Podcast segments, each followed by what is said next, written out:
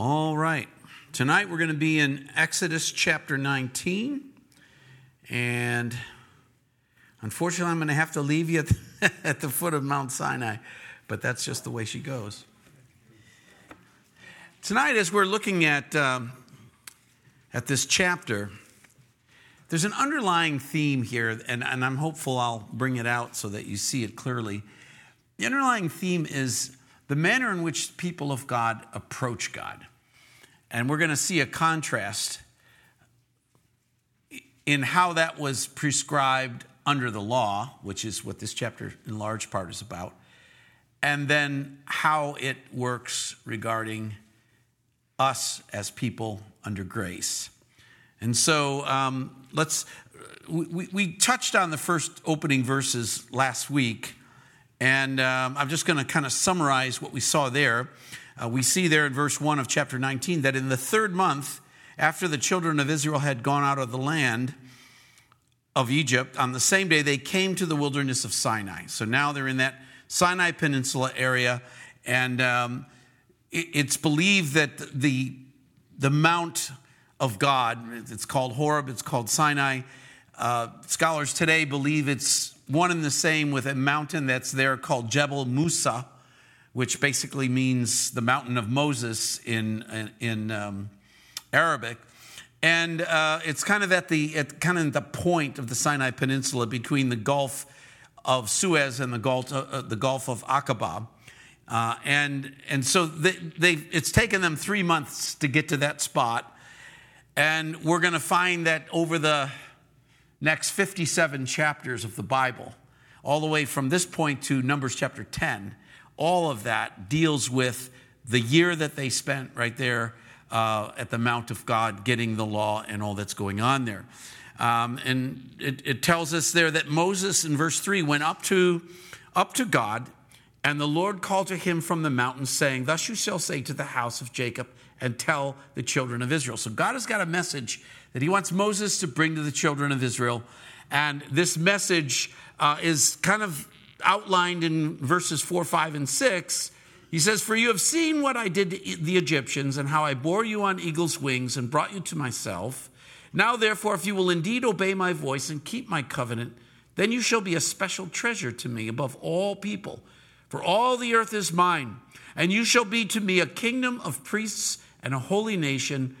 These are the words which you shall speak to the children of Israel. Now, what we're hearing here is that this time that they're going to spend at the base of Mount Sinai is very, very important for their, their future. This is where God is basically establishing his relationship with them as their God and they as his people. This, as you'll recall, is the place where Moses initially met God at the burning bush. When God gave him his commission, you go to Egypt, you go and implore on my behalf that Pharaoh let my people go and all that. Exodus chapter 3, verse 12, we saw this. The Lord said to him, This shall be a sign to you that I have sent you. When you have brought the people out of Egypt, you shall serve God on this mountain. So they're back at that place. The Lord is now laying out for them, This is my plan for you. This is where they find out that they, once again, God is establishing they are a special, called out people. He describes them as being uh, a, a kingdom of priests, a holy nation. They, among all the nations in the world, all the peoples of the world that God could have selected, He chose them, and His mission for them is, is stated here very clearly that they are going to be a, a nation of kings, a, a kingdom of, of priests, a holy nation and that they will be they will be a special treasure to him if they keep his covenant. And this is this is where we see that this covenant in terms of its blessings and cursings it's very conditional. That the Lord established that and we, we would see this if we were going to get over to that, that in, um, in the case of uh, Deuteronomy chapter 28, 9, and 30, we, we see the conditionality of that covenant that here are all the blessings if you keep the covenant, here are the curses that uh, will uh, visit upon you in the event that you go after false gods and the like. So he's establishing the beginning of that relationship with them. And, uh, and so Moses is going to declare this to the people.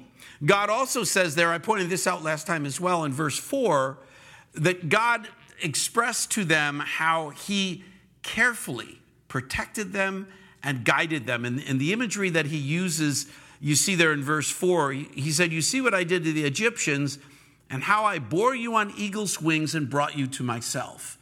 And I pointed out that that very same imagery is what the Lord uses in Revelation chapter 12 when he speaks about how the Lord is going to supernaturally guide and protect his people through the second half of the tribulation when virtually all hell is breaking loose on earth, and the Lord is going to lead them to a place of protection and provision um, by His hand. And that same imagery of being borne on eagle's wings is what the Lord is going to, um, to, to, to use in that context. Now, when He says that they are a special treasure to me above all people, we know that God has a special called out people in, in the nation Israel. God has under the covenant of grace, another special called out people, and we are those people, the church. We, we are not one and the same as Israel. We don't replace Israel. We are a, a special called out people under a different dispensation for a different purpose. But the one thing that's common between the first group of called out people, Israel, and the church, is that we too are a special treasure uh, in God's eyes. And if you, if you uh, looked quickly at Ephesians chapter 1, in Ephesians chapter 1, you get a clear sense of how the Lord views us, his church, because of the way that he describes our redemption in Christ. In the third verse of Ephesians 1, he says, Blessed be the God and Father of our Lord Jesus Christ, who has blessed us, that's the church, with every special uh, spiritual blessing in heavenly places in Christ, just as he chose us in him before the foundation of the world, that we should be holy and without blame before him, having predestined us to adoption as sons by Jesus Christ to himself, according to the good pleasure of his will, to the praise of the glory of his grace, by which he made us accepted in the beloved. And he goes on and on to describe how carefully he chose each member of the church from before the foundations of the earth, and how he he holds us as such a treasure to Him. And this is where we have to understand that, you know, we were not called out by the Lord to be, as Peter describes it in 1 Peter, a royal priesthood, or as it's described in, in Revelation 1 6 as kings and priests. He didn't call us to that so that we could serve ourselves. We, we were not called into the church by the Lord so that, ah, good, we've got fire insurance, we've escaped the, the, calamity that would be due us. We can now go on and live the way we want to live because we live under grace and therefore our, our, our sins and the like don't matter. No, not at all. Uh, grace is free, but it's not cheap. It was, it was paid for with the precious blood of Jesus Christ. And we are now called not only to our Savior, Jesus Christ, but as somebody prayed in the room, I can't remember who it was earlier, we're also called under his lordship.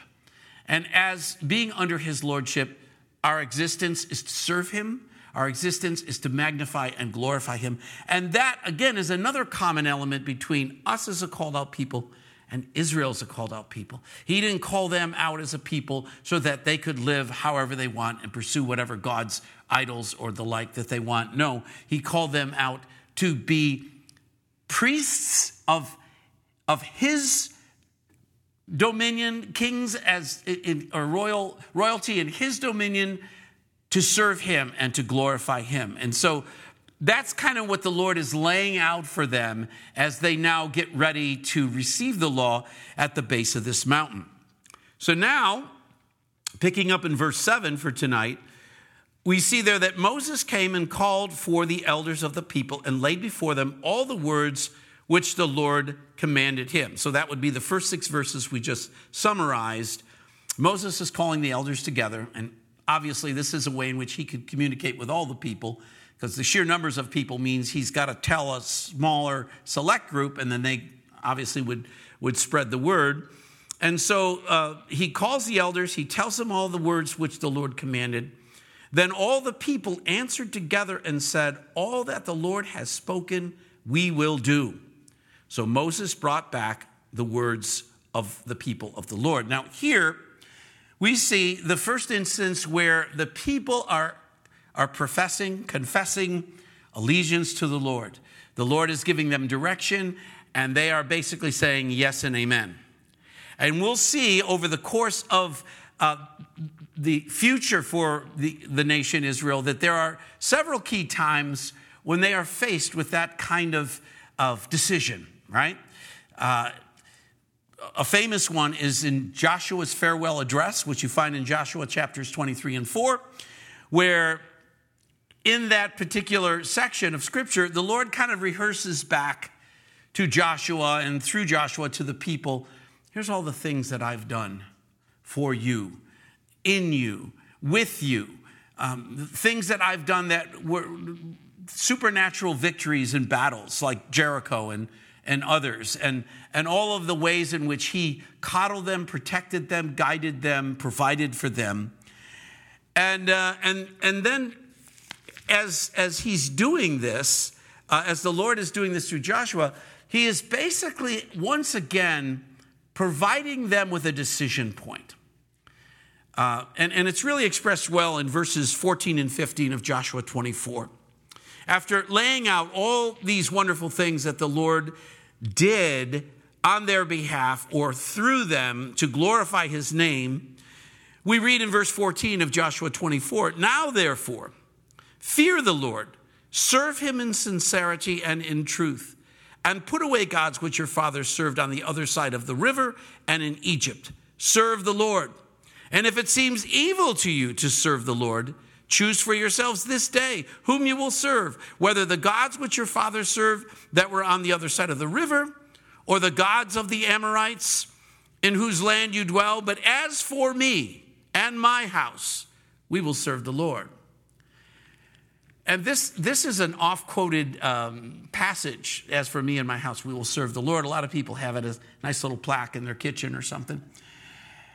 And I think it's apropos to have that kind of tattooed somewhere in your life because we face that decision every day. You know, we may not worship Baal, gods called Baal or Ashtaroth or, or Molech or anything like that, but we can find ourselves worshiping the gods of materialism, money, pride, power, prestige. And these kind of things get in our way of worshiping the one and true God. And so we face these decisions every day, and as we do, we have to ask ourselves um, if we're not going to serve the Lord today, why not? What would we, what would we put in his place?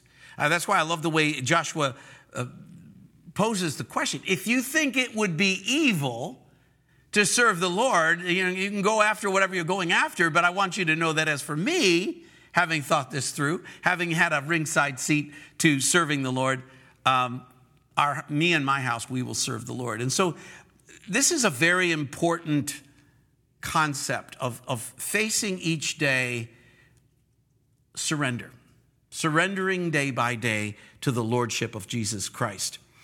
Um, and, and here in verse 8, the people are going giving the right answer. We're going to serve the Lord. Um, we'll see that they are they are in a position to have to give that answer again in Exodus chapter 24 after the law is actually given, after Moses gets the Ten Commandments and the like. In Moses, uh, or in the first eight cha- verses of Exodus 24, they will have that opportunity once again, having heard the law now. You know, they're, they're kind of agreeing in this chapter to the concept of the Lord is going to give us commands and instructions, and yay, we're going to follow the Lord. Well, by the time you get to chapter 24, they're actually hearing what it is, and there they will have another opportunity to assent to uh, obeying the Lord. And so, um, after having brought the, the word back to the people, uh, Moses told the words of the people to the Lord. Verse 10 Then the Lord said to Moses, Go to the people and consecrate them today and tomorrow, and let them wash their clothes, and let them be ready for the third day. For on the third day, the Lord will come down upon Mount Sinai in the sight of all the people. You shall set bounds for the people all around, saying, Take heed to yourselves that you do not go up to the mountain or touch its base. Whoever touches the mountain shall surely be put to death. Not a hand shall touch him, but he shall be stoned or shot with an arrow. Whether man or beast, he shall not live. When the trumpet sounds long, they shall come near the mountain. So Moses went down from the mountain to the people and sanctified the people and washed their and they washed their clothes. And he said to the people, Be ready for the third day. Do not come near your wives. Now, let's let's try and understand what's what's being told here. Um, first of all, this idea of consecration. It means to separate oneself from things that are unclean, especially anything that would contaminate one's relationship with a perfect God. It carries with it the idea, the connotation of sanctification, holiness, purity. This is where we get a clear understanding, a clear appreciation for the holiness of God and for the unworthiness of human beings who have been who have basically been defiled by sin you know, from the original sin forward to this point and into the future until the Lord uh, brings a close to this, this, this current time, uh, every human being who is born into the world is born with a sin nature. We know that nature can be uh, redeemed if we give our lives to Jesus Christ, but that nature is, is resident there, and that nature cannot can, cannot have fellowship with God. This is why, without receiving Jesus Christ as your Lord and Savior, you are destined for spiritual death, eternal separation from God. And we get a clear picture here of how God views that status between man and God, between an unredeemed human being and God. And even that the Lord is going to meet Moses on this mountain, he does not even want these people to be on the same mountain where he is. And he is telling them very clearly that even to be gathered at the base of the mountain, they have to consecrate themselves, which means they have to set themselves apart for the, the, the, the, limited fellowship that they are going to have with God, that they could even be mere spectators while their intermediary, Moses, who is the intermediary of this old covenant, is going to meet with God. And so, what the Lord is prescribing here is first of all, He's telling them, set bounds. I don't know whether it was actual physical boundaries or ways in which the area was marked so that people would know you can go to this point, but you can't go beyond that point on pain of death. So defiled would a person be who would, who would uh, cross that boundary and get too close to the holy God that their manner of death would, would be anything but other people laying their hands upon that person because they would be defiled. So they would have to either be shot with arrows or stoned because they would be that defiled. That's the way the Lord sees it. He then would tell them that uh, they must wash their clothes. Notice that something else is added by Moses in verse uh, 15. He tells the men, Do not come near your wives. Now, there's nowhere in Scripture where the Bible teaches that sex within the bounds of marriage is evil or dirty or, or in any way uh, offending God. Quite the opposite. Sex within the marital uh, boundaries is holy, pure, it is a gift from God. It is pleasing in the sight of God. So you might say, well, then why in this case would they be told uh, to abstain from any conjugal relationship with their wives? And I believe it's more in the nature of a fast. Like, for example, when we want to focus ourselves on praying for something, very often Christians will say, let's fast and pray. Is there anything in he, inherently evil about food?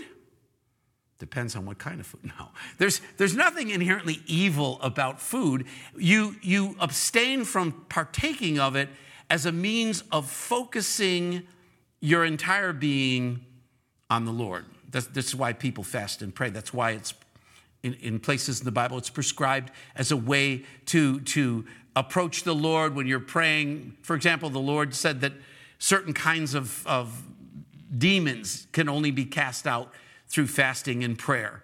Um, equally, uh, much like with food, uh, having relations with, with your spouse is fulfilling a basic physical and emotional and even spiritual need that we have.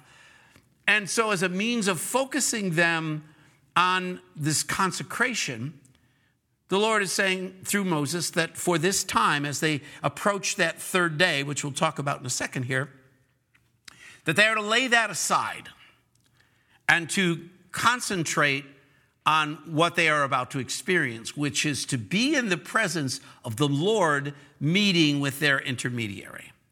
And so, this, again, all of this, this uh, seriousness around this encounter that they're going to have from a distance underscores the way in which God views sin and the way in which he abhors sin in his presence. Now, I want to contrast that with what we as Christians on the other side of the cross, the way in which we are instructed or the way in which we are granted access to God. And for that, if you would, just turn quickly to your in your Bible to Hebrews chapter 10. And there's a lot about this passage we're reading tonight that the book of Hebrews provides commentary in terms of understanding both what we're reading here and how it contrasts with what the Lord has done through the sacrifice of his son Jesus Christ. If you look at beginning in verse 19 of Hebrews 10, we read this Therefore, brethren, having boldness to enter the holiest by the blood of Jesus, stop right there. You didn't see the word bold anywhere near what we just read in Exodus chapter 19, right? There was nothing boldness about it. You were coming consecrated in clean clothes, focused on the Lord, and you were going to be scared out of your mind, as we'll see when we get back to uh, chapter 19. Here we are told that having boldness to enter the holiest, this is the place, because when he uses that term, the holiest, he's referring in temple language to the inner sanctum, to the place where the Shekinah glory of God dwelt over the mercy seat in that Holy of Holies. And he is, he is literally using that imagery to say, You, Christian, as you enter that place where the Lord dwells and you enter with boldness, you, uh, you have entry because of the blood of Jesus. And then he describes it in verse 20 by a new and living way which he consecrated for us. See, in, in Exodus chapter 19, the people were told to consecrate themselves.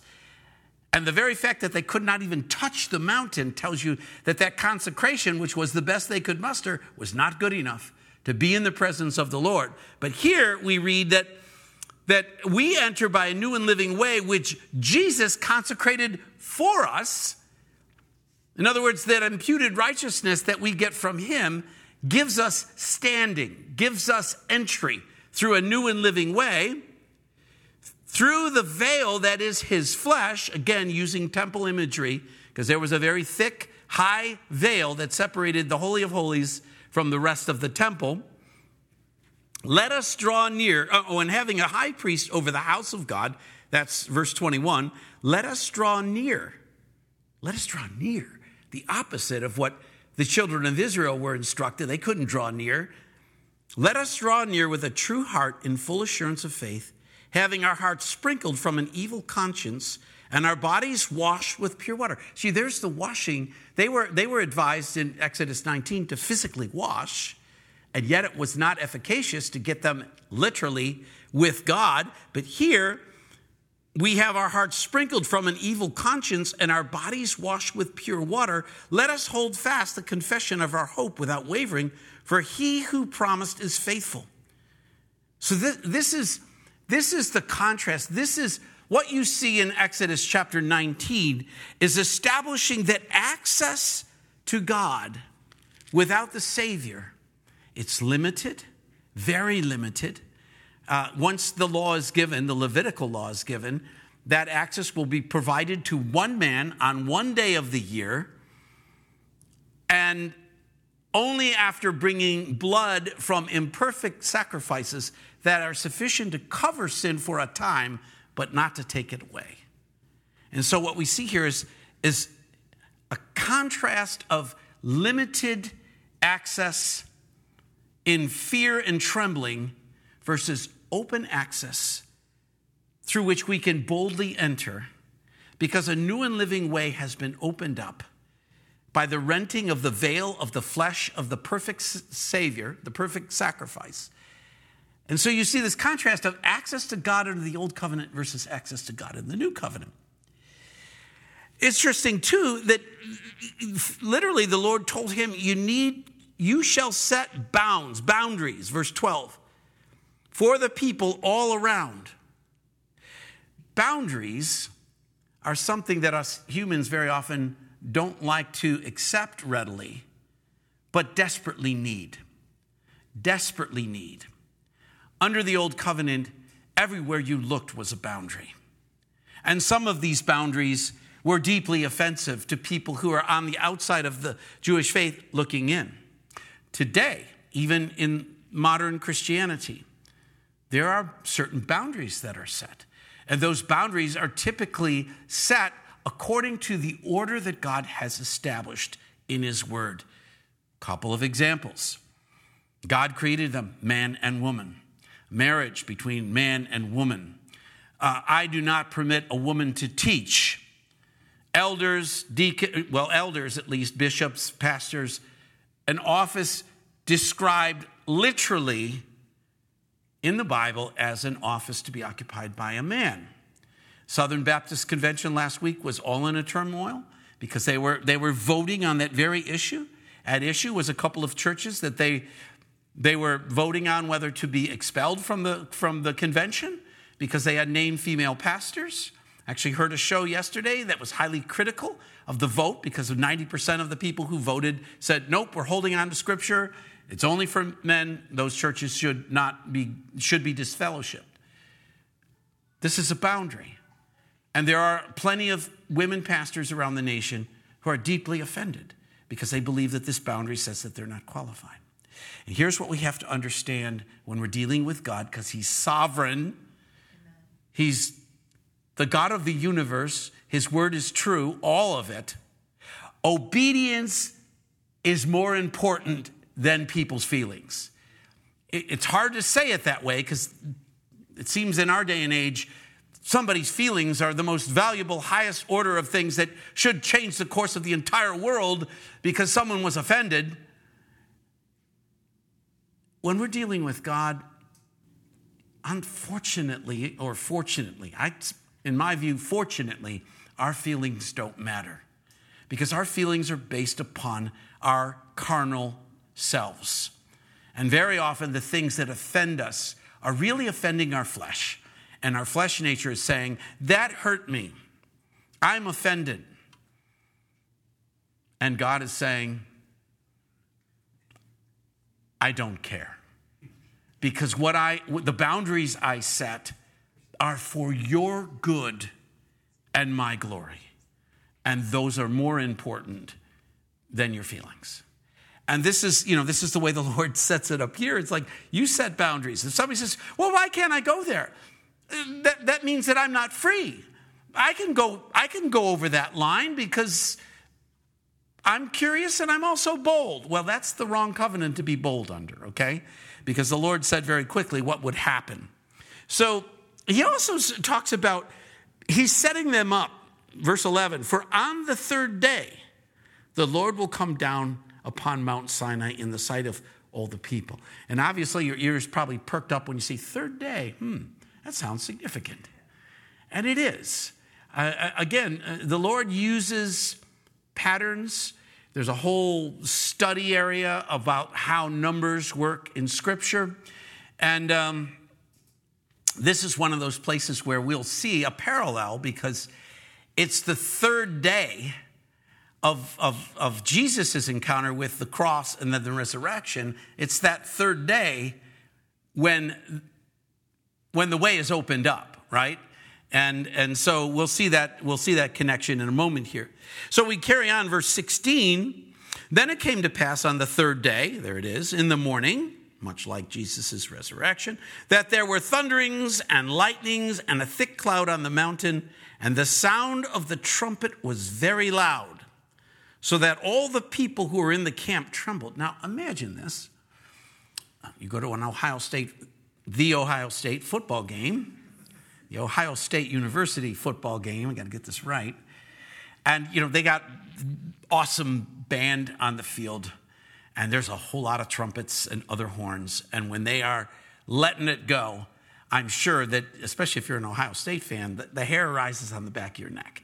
I mean, this, this is why trumpets have been used for centuries, for millennia, as a means of, of directing and inspiring troops. Because nothing like a trumpet can cut through the din of just everyday life and really grab your attention. And so you're you're up there in that stadium that seats 100,000 people or whatever, and those trumpets start playing and, and, and it moves you. Now imagine that those trumpets are coming not anywhere on the earth, it's not in front of you, it's not over to your left, not over to your right. It's literally coming from heaven. And as we see in this passage, the trumpet was very loud a trumpet coming from heaven that's very loud. That would not only rise the hair on your, on your neck, but if you didn't have hair, you'd probably grow some. Because the sound of anything that's happening in heaven, in my view, is going to blow our minds. And so now this, this heavenly call, this heavenly uh, summons, is coming to earth, and the people who are sitting there or standing there, they're trembling because in that moment that they start to hear that, that trumpet blow, they realize, okay, I may not be on that mountain, but I am in the, I am in the presence of the Almighty. And much like you see Anybody who encounters the Almighty, whether it's Jeremiah, Jeremiah chapter 1, Isaiah in Isaiah chapter 6, John in Revelation chapter 1, when they get in touch with the heavenlies, they are a bowl of quivering jelly. Woe is me, I'm a man of unclean lips. And they're saying, We are a people of unclean lips. And they are trembling. They're shaking in their boots. They could probably feel it, taste it, smell it, see it, all of it's coming because there in, in verse 16 it says that there were thunderings and lightning and thick cloud on the mountain, and the sound of the trumpet was very loud. All the people who were in the camp trembled. And Moses brought the people out of the camp to meet with God, and they stood at the foot of the mountain. And that, that uh, mount that I mentioned uh, earlier, that's at the base of the point of Mount Sinai, it has in front of it a plain that's about two and a half miles long and a half a mile wide. It is believed, if that is indeed the site of, of this actual scene, that the people were assembled on that plain. So they're all standing there, shaking in their boots, and they're witnessing this presence of God coming down upon the mountain. And, and, and the indicia of God's presence was the thunderings, the lightning, the thick cloud, and this blaring trumpet. And Moses brought the people out of the camp to meet with God, and they stood at the foot of the mountain. Now, Mount Sinai was completely in smoke. Now, if it's the mountain I mentioned, that's a 7,500 foot tall peak, and it's completely enveloped in smoke because the Lord descended upon it in fire. So we got fire and smoke. Its smoke ascended like the smoke of a furnace, and the whole mountain quaked greatly. And when the blast of the trumpet sounded long and became louder and louder, Moses spoke, and God answered him by voice. Now, my money is on the fact that when Moses spoke, he said, Lord, we are absolutely terrified. Can you turn that trumpet down a bit? it's, it's, it's freaking out the people. They, there may not be anybody left alive from just the sheer fright of, uh, of what they are going through. And so we, we read there that God answered him by voice. So now it's not just thundering, and it's not just the trumpet, it's the voice of God. And we don't know uh, whether the people that were there as well heard the voice of God. But I think they were already pretty convinced that he had arrived. Verse 20 Then the Lord came down upon Mount Sinai and on the top of the mountain. And the Lord called Moses to the top of the mountain, and Moses went up. Now, on the one hand, I could say Moses had a lot of courage to go up that mountain. On the other hand, what else could he do? You, you mean if the Lord said, Come up here, you'd say, I can't, I'm too afraid. I, I, no, I don't think so. But he went up, and the Lord said to Moses, Go down and warn the people lest they break through to gaze at the Lord, and many of them perish. Now, here's where we have to understand something. We would think that the people gathered on that plain who have just seen this, this amazing arrival, you talk about a red carpet arrival, this blows anything anybody's ever experienced on earth away. The Lord is arriving at this mountain. He's enveloped it in fire and smoke. The whole ground is shaking. Thunder is rumbling. A trumpet that is absolutely reaching every molecule of their being is being blown. And the first thing the Lord tells Moses is go back down and warn the people lest they break through to gaze at the Lord, and many of them perish. Now you'd say, well, Lord, I doubt anybody would do that. They're freaked out. They know you're here. That ought to be enough to, to, to, to make them straight for the rest of their lives. No, no. In fact, while Moses will ultimately be up on that mountain, receiving the commandments of the Lord, these very same people who are terrified to be in the presence of the Lord will be having an orgy, dancing around a fire, worshiping a golden calf that they attribute their escape from Egypt to. And that, if you're still not convinced that we have a sin nature, should clinch it for you. Hey, these are the people who saw the 10 plagues in Egypt that finally caused the most powerful man in the world to relent and let them go, who guided them through a, a passage that was not the obvious one, only to put their backs against the Red Sea so that God could show them his glory yet again, part the sea, bring them through it, then bring the sea down upon their enemy, then bring them through a battle with the uh, uh, Amalekites and win, then provide food from heaven in the form of manna, then issue forth water from a rock. Now give them a light show the likes of which they've never seen, and still they'll be unfaithful. And I hate to think about it, but Probably a lot of us would be. Not, not unfaithful because we're believers now, the Holy Spirit indwells us, but people of this century seeing all that. This is why we often say, goodness gracious, when the rapture happens, how will anybody on earth deny the Lord then? Well, hold on to your seats because the world is already being prepared by the enemy to have explanation for where all these people disappear to. Think about it. Why is it all of a sudden we we're constantly hearing about not just whack job people saying that there's UFOs, government agencies, military branches, not only saying that they've seen these things, but putting the videos on mass media.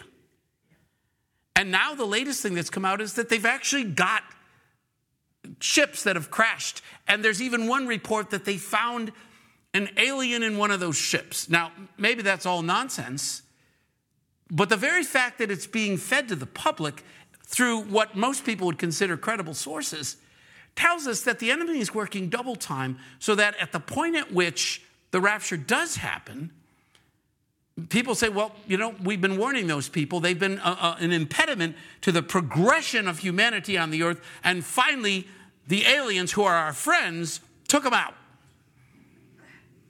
people will not come to the Lord because the nature that they have will preclude it. And unless the Lord would call any of us, none of us would have come. And so he, he, God says, You better go back down and tell these people one more time do not approach this mountain. He says in verse 22 Also let the priests who come near to the Lord consecrate themselves, lest the Lord break out against them.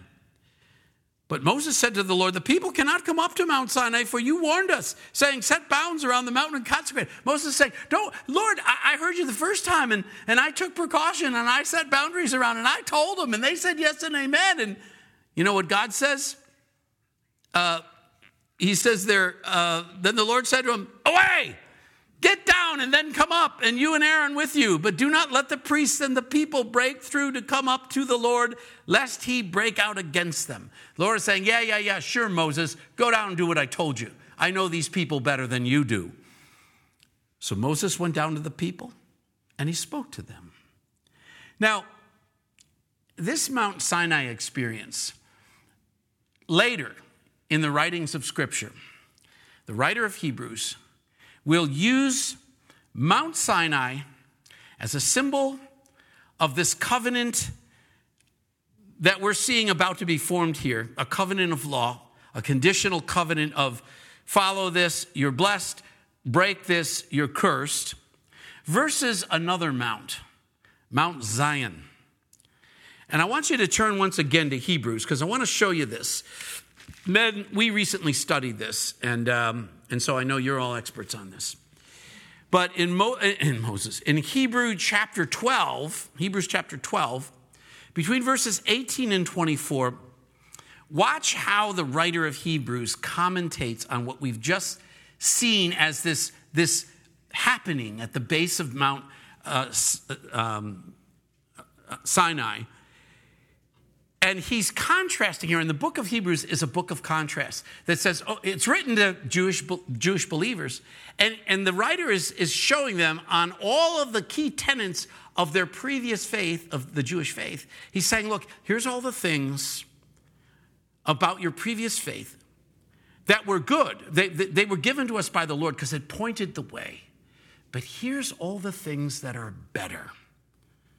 And in establishing the better covenant under Jesus, he uses these two mountains to make the contrast. So, picking up in verse 18 of Hebrews 12, this is what he writes For you have not come to the mountain that may be touched that, and that burned with fire, and to blackness and darkness and tempest, and the sound of a trumpet, and the voice of words, so that those who heard it begged that the word should not be spoken to them anymore. So here we're basically being told that they did hear the word of God. So, that, so they did hear when God started speaking. For they could not endure what was commanded. And if so much as a beast touches the mountain, it shall be stoned or shot with an arrow. That's a quote right out of where we just were.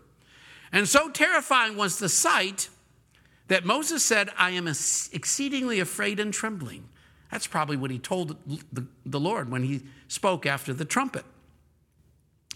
But you have come to Mount Zion and to the city of the living God, the heavenly Jerusalem, to an innumerable company of angels, to the general assembly and church of the firstborn who are registered in heaven to God, the judge of all, to the spirits of just men made perfect, to Jesus, the mediator of the new covenant, and to the blood of sprinkling that speaks better things than that of Abel. What the writer of Hebrews is showing us here, he's, he's bringing into focus our salvation comes because we gather at Mount Zion, figuratively. The covenant that the Jewish people were under, they were gathered at Mount Sinai. Mount Sinai speaks of fear and terror. He says that right in this passage in Hebrews. Zion speaks of love and forgiveness. Sinai, you found in the dry desert. Zion, Mount Zion, the city of the living God. Sinai, with all its fear and power, is earthly. But Mount Zion, we come to the heavenly and the spiritual. In Mount Sinai, only Moses could come and meet God. So he was the mediator there. In Zion, there's an innumerable company, a general assembly of, of angels and saints that we are all able to come on our own behalf because of this new and living way that's been opened. Sinai was characterized by guilty men who stood before it in fear. Zion took those took people and made them just and perfect. Just in terms of being justified, okay? Declared righteous. With Mount Sinai, Moses was the mediator. Only he could go between the people and God. But in Mount Zion, Jesus is the mediator. He is our great high priest. He, there is one mediator between God and man, the man, Jesus Christ. Sinai puts forth an old covenant that's ratified by the blood of animals. Mount Zion has a new covenant ratified by the blood of God's Son, Jesus. Sinai was all about barriers and exclusions. Zion is about invitation. All who will may come. Sinai is about law, Zion is about grace. And so, this contrast, it shows us very clearly the different aspects of access to God under the two covenants. The first covenant was very necessary because we had to understand the holiness of God and the depravity of man. This is why I say if you study the Bible even a little bit, you'll learn at least two things the holiness of God, the depravity of ourselves. We learn who He is, we learn who we are, and you cry out for a Savior. That's why my hope for the church of the future, this church, is that more people are here on Wednesday nights for Old Testament study. Because when you study the Old Testament, you understand things like this. You understand the need for a Savior. And there are some things that Mount Zion, uh, Mount Sinai teaches us that are still applicable, that are still good to know and live by. First of all, we, like those people gathered at the, at the base of the mountain, we have to receive God's word. Had they not been given God's word that you can't come here, they all would have perished. We must, like they must have, we must be set apart. They were set apart by washing their clothes, by doing certain things to consecrate themselves, and still their access was denied. We are set apart when we receive Jesus Christ, and He places upon us the seal of the Holy Spirit, which is God's purchase price guarantee of our eternal separation from the world and, and, and union with Christ. Just as they needed to be, we need to be cleansed. We're cleansed by the water, of, the washing of the water of the Word and the precious blood of Jesus Christ.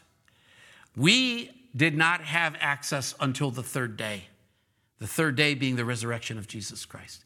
It was the resurrection of Jesus Christ that opened the way for us. We, like they, have to respect God's boundaries. What are those boundaries? Just like what we talked about some minutes ago. There are things that the Lord tells us in the scripture that are expressions of the order that He has set for humanity. There are even further things that God explains in scripture that is order established for His church of which we are a part. Much like they were called to restrain from the flesh, don't have relations with your spouses we are also called to restrain our flesh. We are called to restrain our flesh, not to hold on to our salvation or to earn it, but to glorify the one who's given it to us. And we must never forget that we come before a holy God. You know, in our day and age of things being so casual, I mean, I still remember the days where every man wore a full suit to work every day in, in the work that I did. There was no casual Fridays. There was no business casual. There was no sport coat and slacks. It was a full suit every day. People were just more formal.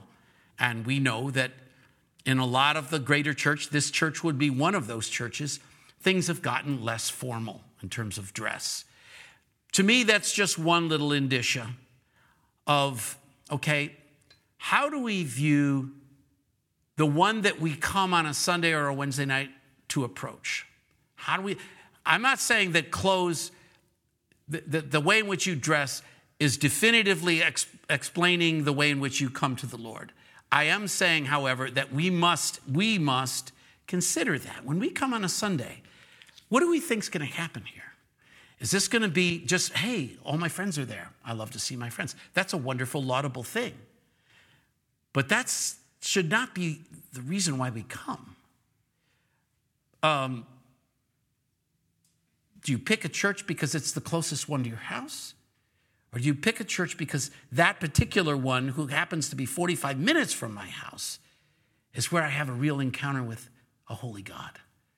And so we have to never lose sight of the holiness of the one that we worship and the, the unspeakable privilege that we have that the way has been opened up so that we can be in his presence. And that's the thing I have to keep reminding myself of. You know, we, we, we are called to pray without ceasing. And I, I teach people in prayer. We actually were looking at it last night with the men's Bible study about prayer. We were all about prayer the whole night. And it's great to speak openly, freely with God, but never irreverently. We should never be speaking to God like He's just one of the guys. He is the King, He's the God Almighty, He's the creator of heaven and earth, He's the lover of our souls, He's the redeemer of our souls, He's our friend, our brother, our father, our King. And we can never forget that. That's all I have to say about that. Let's go to the Lord in prayer. Father, we thank you, Lord, for this word. And we thank you, God, for um, all that you show us through the Old Testament scriptures, Lord. Just how it rounds out our understanding of you, God. And how you are at the same time righteous and full of justice, and yet loving and full of mercy and grace. What a spectacular relationship you have opened for us that we could know such a one. And that he could be our creator and still be our friend. That he could be the king of heaven and earth and all the universe and yet be our brother. That he could grant us eternal life through the death of his only son. We are just moved beyond words, Lord, when we think of all the things that you mean and all the things that you have done for us. And so, Father, Lord, I pray, I pray over this church, Lord, as it moves forward in what, as best we could discern, the manner in which you have guided it. I pray, Lord, that more hearts would be moved to know you more, to love you more dearly, Lord, to be drawn to you and to desire one thing and one thing only to know you more, to serve you better. Thank you, God, for the time you've given me, the privilege you've given me and Michelle to lead this church for the time that we had. And Lord, we just pray that you would continue to bless it through Vince and Christina, Lord. We pray all this in the precious name of Jesus. Amen. okay, God bless you.